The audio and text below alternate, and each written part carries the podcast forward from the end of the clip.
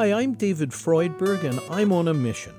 Since I was a high school intern in public radio back in NPR's first year on the air, I've devoted my working life to seeking out and disseminating knowledge that I hope will be enlightening and will benefit the lives of our listeners.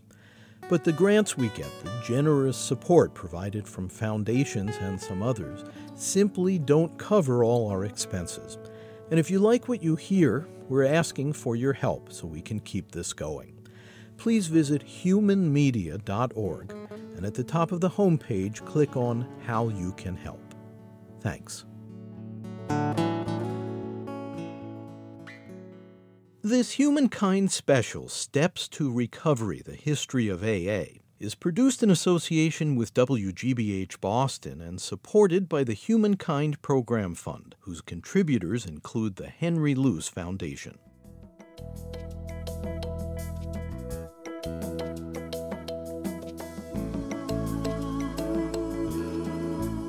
the solution did in fact work for many, many, many, not all, but many people. AA was saving lives. AA was turning people's lives around. AA was allowing people to finally discover a way to stop drinking, stop, stop ruining themselves. How Alcoholics Anonymous blossomed from a conversation between two broken men into a worldwide community. You're listening to Humankind I'm David Freudberg.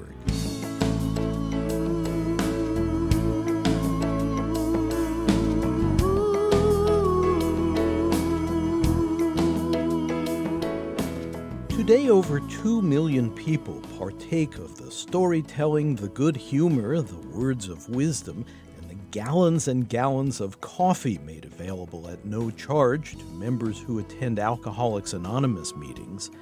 AA's basic text, a thick compendium of first person stories known as the Big Book, has been translated into more than 60 languages and has sold over 35 million copies in English alone. And now science has caught up with AA. Keith Humphreys is professor of psychiatry at Stanford University. So, Alcoholics Anonymous research was not super strong methodologically for many decades. But in the last 10 or 20 years or so, there's been a large number of rigorous studies, uh, longitudinal studies that follow people over time, that use really good measures of people's drinking and measures of their AA involvement, and use a technique called randomization, which is the, the strongest method we have to really see is something actually having an effect versus it just being an you know is it just these are people would get would have gotten better anyway uh, and now they happen to be in AA. And what those studies have shown has been very positive. Uh, that you know people who go to AA on average drink less than people who don't go. They're they're more uh, likely to overcome other problems like depression, like social isolation, and so forth. And that has you know changed the minds of all people who listen to science from skepticism to a positive attitude about Alcoholics Anonymous. Is there such a thing as a meaningful success rate with addiction? Well, all all addictions are you know chronic disorders. So like like diabetes, or or like uh, you know um, you know serious low back pain. So we don't think about them in terms of cures as much as we do management.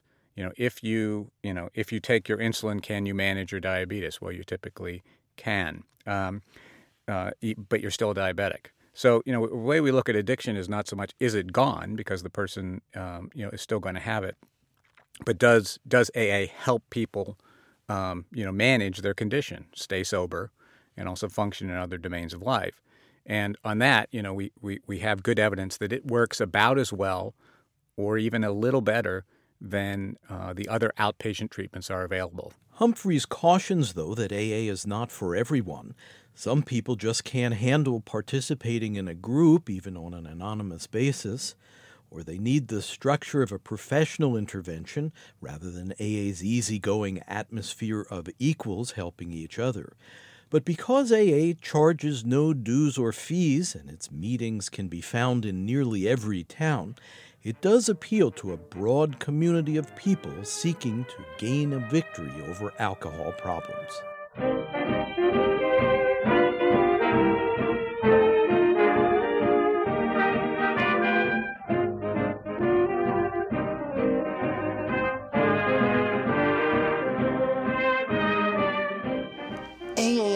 Could have only come out of the American 1930s. After the crash of 1929 and the Great Depression taking effect, for the first time, this go get 'em, optimistic American culture hit bottom. Ernest Kurtz wrote Not God, a history of Alcoholics Anonymous. You know, here were these people who had been uh, titans of business and, and doing very well, and suddenly they were rummaging through garbage pails outside of restaurants, and the restaurants were cooking food even though there was no one there. Some, you know, they're trying to put on this illusion that everything's okay when really it wasn't. And this suffused the culture. The Great Depression, uh, people were depressed, really. The, it was people who had been used to controlling things learned that they were powerless. And I think it was this class really that first discovered AA, that, that level of business people who who had had to confront their powerlessness. So to me, AA could have only come out of the American 1930s. I mean, this is the era out of which neo-Orthodox thought comes in the in the theology that goes on to the Niebuhrs, the recognition of powerlessness. There are other threads that go on at this time. This this is the culture of the moment, and AA is born in this, and it takes its early nourishment from it.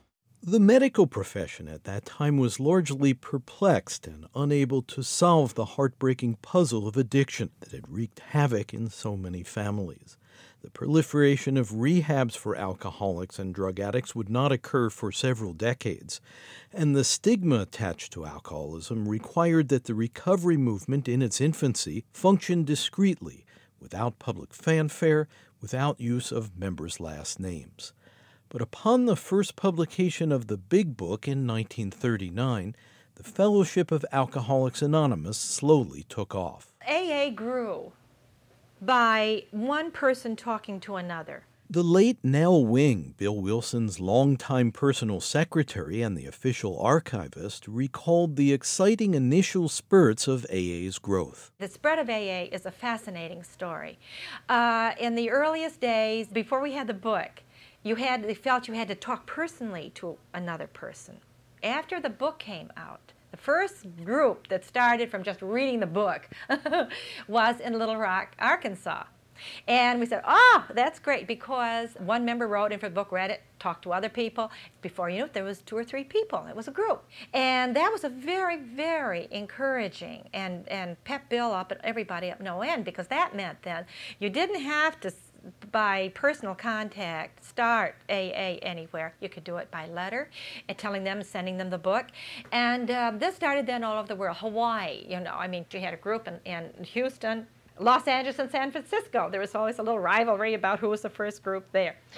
But then there were loners. There were people way out in Wyoming who couldn't get, I mean, they were isolated. There were, there were soldiers, there were GIs around the world in occupation countries, in Germany, uh, in uh, uh, Guam, wherever there was the, the, the army had been, finally in Japan. As peace dawned at the close of World War II, word began to spread about this new fellowship of drunks who were actually managing to stay sober. The need for a program of recovery was acute, and AA would slowly begin to fill that gap. What we call the Internationals today started in the late 1940s by Captain Jack S. He was a skipper of a merchant marine boat. He was an alcoholic, nobody else to talk to. He wrote to us, wanted literature, and landed in Africa, over in China, over in Japan, the islands or wherever, and went in to the bars and said, Is there, do, you have, do you know another alcoholic? Do you know somebody who needs uh, help? And he had the book. He would leave the book. I mean, it was like Johnny Appleseed. All these people carrying the message in those early days were Johnny Appleseeds. There was a salesman who, who sold window shades to bars, bar rooms, whose territory is up and down the East Coast, who he would write to us, would say, look, somebody wants help, so and so. He'd say, he'd take the book and visit them personally, and one thing would, of course, lead to another. So finally, you got a network of various kinds of people. There were people in embassies around in Sweden and Mexico, members uh, carrying the message to at least other Americans at that time.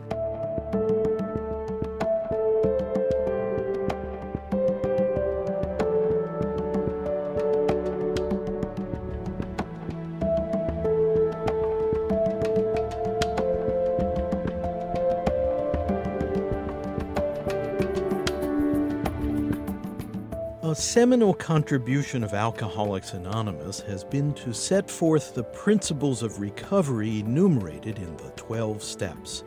The steps are brief and deceptively simple, but they are rich in meaning. Thousands of AA groups study them in depth each week. The steps of recovery offer a carefully sequenced process of self reflection, of spiritual growth, of repairing relationships harmed while in the grip of addiction, and of developing a new, healthier life. Historian Bill S. Well, the origin of the 12 steps is, is there's a lot of places where the 12 steps came from. Certainly, uh, a lot of the practices that led to the 12 steps originated in the Oxford group the need for uh, confession, the need for making of amends to people that you have harmed, the need for complete honesty, the need for meditation and prayer. All of those things came out of the Oxford group. And the steps also were inspired by the world's great spiritual traditions, which held a deep interest for both of AA's co founders. Bill Wilson was a big fan of William James' groundbreaking book, The Varieties of Religious Experience, published in 1902. Dr. Bob was a serious student of spiritual philosophy, which he would expound on at length. But neither man was religious in a conventional sense. That may have been a factor when early participants decided to establish AA as its own organization partially in reaction to what they perceived as the religious rigidity of the Oxford group. As people stayed sober outside of the Oxford group uh, formats, some once they started shedding some of the things they found problematic about the Oxford group, uh, and they started opening themselves to other ideas and other things that might help them stay sober. It's a very practical program. And Wilson was interested in what worked. And uh, after a couple of years of this, what he decided what worked was what he finally formulated in December of 1938 into the 12 Steps of Alcoholics Anonymous. Step one We admitted we were powerless over alcohol, that our lives had become unmanageable. Step two Came to believe that a power greater than ourselves could restore us to sanity. Step three Bill Wilson wrote uh, two long versions of the uh, Bill's story, his autobiographical story that appears in the big book. As I read both of those stories down in the archive for the first time, I realized uh, that 11 of the 12 steps were almost explicitly using almost exactly the same language. Almost, they were explicitly in those stories. So, uh, as he was telling the story of his recovery and what and the message that was brought to him by uh, Ebby Thacher from the Oxford Group, what he had to do to stay sober. Uh, those things are in fact uh, right there in that May 1938 story that he wrote. He later extrapolated out of that somehow, uh, and uh, he claims uh, when he numbered them, found them to be 12.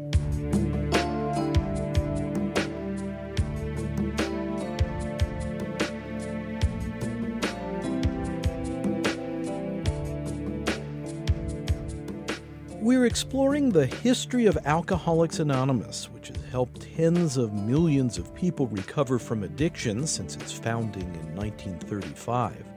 You're listening to Humankind. I'm David Freudberg. To learn more about the 12 steps of AA and to obtain an audio download or CD of this documentary, Steps to Recovery The History of AA, please visit humanmedia.org.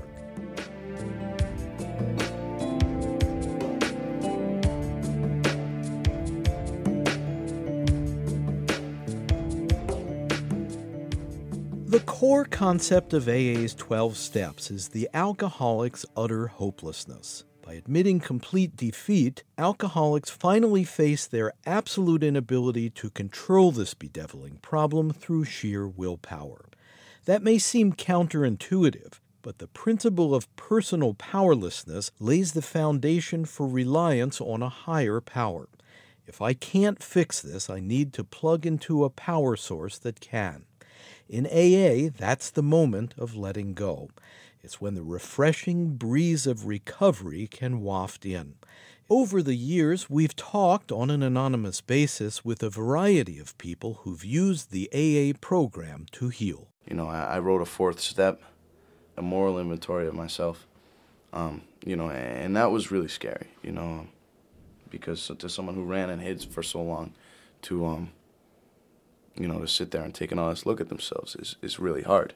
It's a really humbling process. All of the steps are, you know, um, admitting complete defeat is uh, is humbling. Believing that there's a power greater than myself, you know, that's humbling too because that means that I'm not, you know, I'm not all that. I'm not the greatest power on this earth, you know, and uh, that's pretty grandiose to say that. But for a long time, I felt that way, you know. Um, I had this huge ego, you know, even though I felt that I was worthless, you know. At, at times, I felt like everything was about me, you know. Um, the whole world revolved around me. That's how I saw things, and uh, you know, I had to let go of that. Um, turning my will and my life over to a higher power is uh, extremely humbling. You know, that means I'm not necessarily going to get what I want uh, when I want it. I may not get what I want at all. You know, there's a power out there that knows better than I do, and uh, that's going to help me. I like the idea of a higher power. I didn't. Uh, I'd had some difficulty with churches, and with the uh, formal, formal religions. I'd had difficulty with them. So uh, the higher power appealed to me. I can accept that, that uh, there's always something higher than we are and higher than I am. There's some people who um, insist that that is nothing more nor less than a rather conventional God, um, white of skin and bearded and male. There are a great many other people who uh, simply say that the important thing is not that you believe in a personal God of any kind, but that you know that you yourself are not God and don't try to fill that role. Higher power with me, I understand the whole concept of it. I have a little more difficult time with it. I don't know if it's because I'm still real new in the program or what. Um, I haven't felt a spiritual awakening yet. I know that I haven't done this on my own. When you give up on yourself, you have to be willing to look for something else. The late Betty Ford, former First Lady, acknowledged her history of addiction to alcohol and pills. After her recovery, she founded a rehab facility in 1982, the Betty Ford Center in Rancho Mirage, California. It followed AA principles. And in giving up on yourself, you ask for help. And some people even go so far as to get down on their knees and ask for help.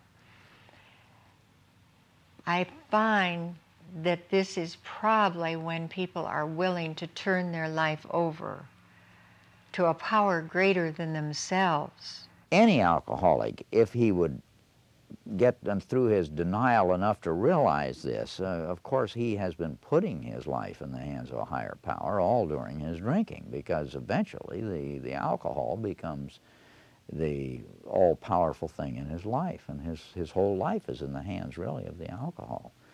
And so in, in AA, why he has to you know come through that and find some other higher power other than the bottle that he can turn his life over to. I stood in my own way. I did not surrender to the reality of what my alcoholism was doing to me. I kept fighting to continue to drink the way other people drank. I was a perfectly normal, intelligent person. Why couldn't I do that? That's arrogance for you. Trying to let go, uh, you know, this simple phrase, let go and let God, that's tough. That really is tough. Know, I give up. I, you, you, you do something, God.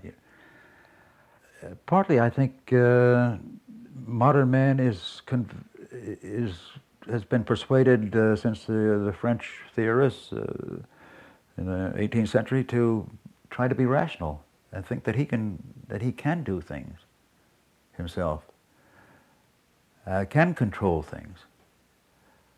And I think that's part of the uh, something that's uh, built, been built into uh, the culture in, the, in, in, more or less civilized society. And we're, uh, we seem to be finding out that uh, it doesn't always work that way, that we Can't control things. Early sobriety was one of the hardest things I ever did. You know, the obsession to drink and to drug was so strong within me. You know, and, and, and every cell of my body wanted to drink and drug, but just there was something inside that knew, you know, that, that I needed to stay sober. And, uh, you know, I, and I was praying. I didn't have any faith when I first started praying, you know, but I started seeing results, you know, little by little. You know, I, I was 30 days sober, you know, and then uh, next thing I knew, I was 60 days sober, you know, and just to me, that, that that's an absolute miracle, you know. Um, but I, but I still had all these feelings, and I started. I was forced to feel them. I didn't have my crutch anymore, you know. Um, I could have looked for other things outside myself to make me feel better, you know. Um, but I just something inside. I, I just knew that, that that wasn't the way to go, you know. Um, I knew I had to surrender, and it was really hard, you know. Um, for my first month, I probably I didn't have any feelings. I was still kind of out of it, but uh, probably for the next two months, you know, I was crying every night because it hurt so bad. Your reliance upon a higher power is the bedrock of your sobriety, and um, I have just seen that work again and again and again. I mean, I came into the program on blind faith when I watched how it worked in other people's lives, and um, my faith today is backed by experience, and I see how it works.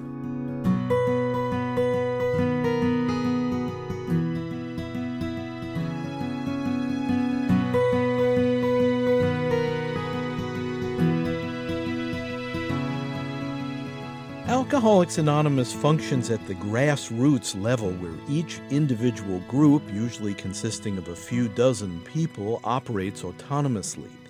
Typically, they pass a basket to pay rent at the church or wherever they meet and to buy the books and coffee, but that's about the extent of high finance in AA. By tradition, the meetings stay out of politics, avoid religious arguments and commercial endorsements, avoid anything but helping drunks. There are local and national AA offices where lists of individual meetings are maintained for public access, where the AA literature is made available, where phones are answered. But amazingly, no one actually runs Alcoholics Anonymous, and these traditions are widely followed.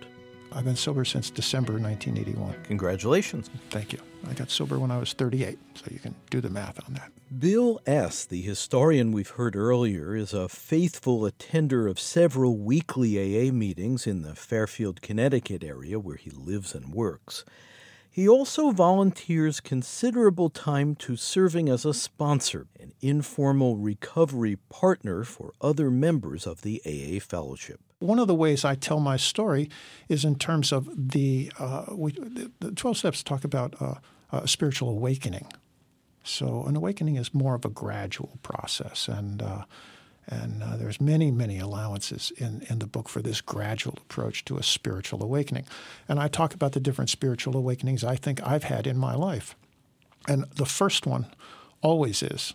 Uh, I was early on, uh, maybe three weeks out of uh, rehab, and uh, I was at a meeting, a men's meeting, my Monday night men's meeting, and I was uh, I know exactly where I was standing, and uh, my sponsor was introducing me to people, and they were all very happy guys, and and I thought to myself, you know what, I'm, I'm going to do whatever I have to do to become a part of this group.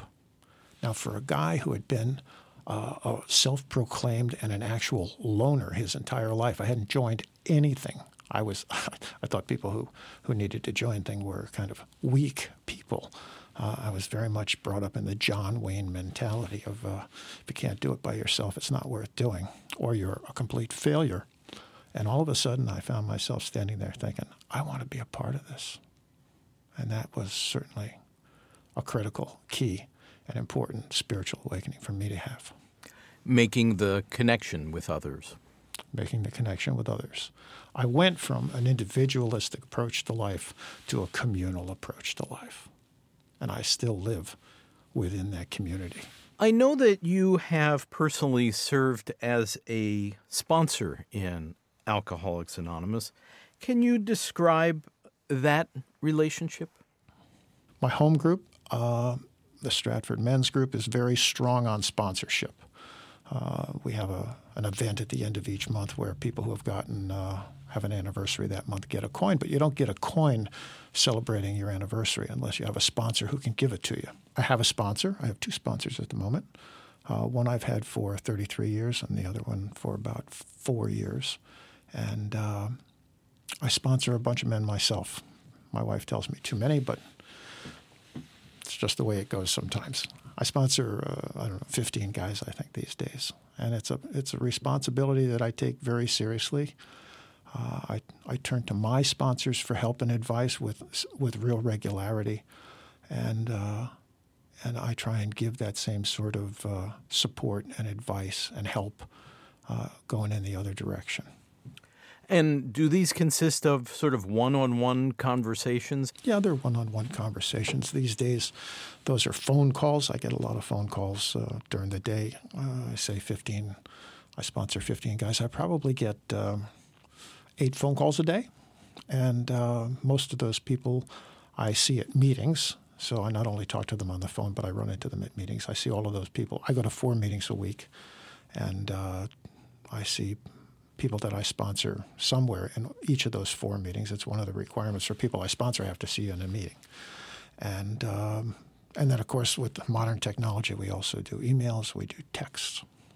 And people wonder why it is after decades of abstinence from alcohol, you would feel the need to continue attending AA meetings. Are you fighting off uh, a craving that uh, rears its head sometimes? The, the desire to drink is something that uh, doesn't really go away, but it's certainly with me, it's lessened over the years, over the decades.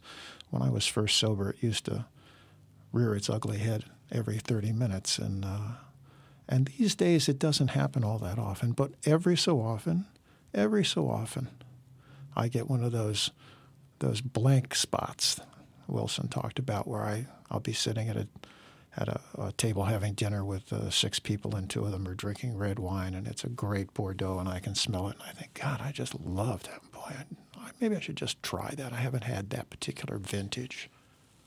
So that does happen.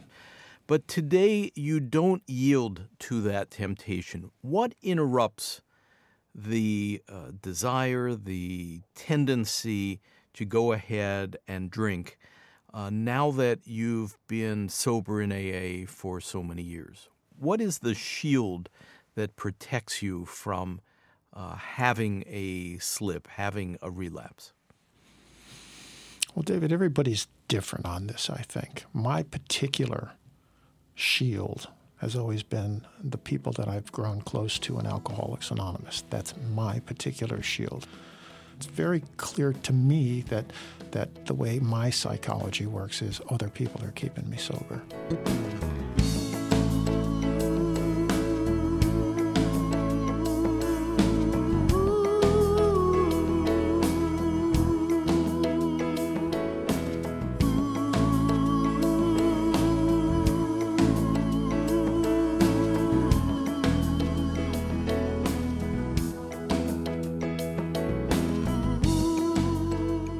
You're listening to Humankind. I'm David Freudberg. Studio recording by Antonio Oliart Rose. Editorial assistance from Mark Kilstein, Kathy Graham, and Bond Collard. Webmaster Brian K. Johnson. Special thanks to Tony Buck.